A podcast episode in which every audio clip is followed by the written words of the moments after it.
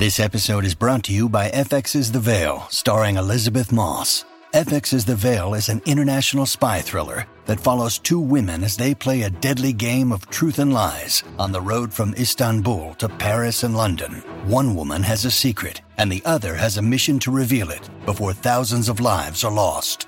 FX's The Veil, now streaming, only on Hulu. It's great to have you here on the Word of the Day podcast, where we're discussing the word nibling today. Let's start unpacking its significance.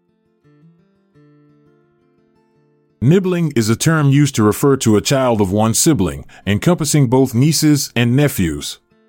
The word itself is a blend of the words niece and nephew, and was coined in the mid 20th century to provide a gender neutral alternative to the traditional gender specific terms.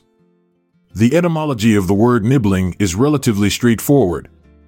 The term was first recorded in 1951, and it is believed to have been derived by combining the initial syllables of niece and nephew. This linguistic blending technique, known as a portmanteau, is commonly used to create new words that combine the meanings of two or more existing words. Nibling is a useful term as it eliminates the need to specify the gender of the child being referred to, allowing for a more inclusive and gender neutral language.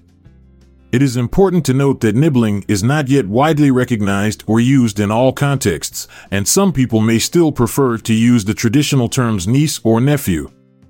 As for synonyms, there are no direct synonyms for the term nibling as it is a relatively new addition to the English language. However, it can be used interchangeably with the terms niece and nephew depending on the gender of the child being referred to.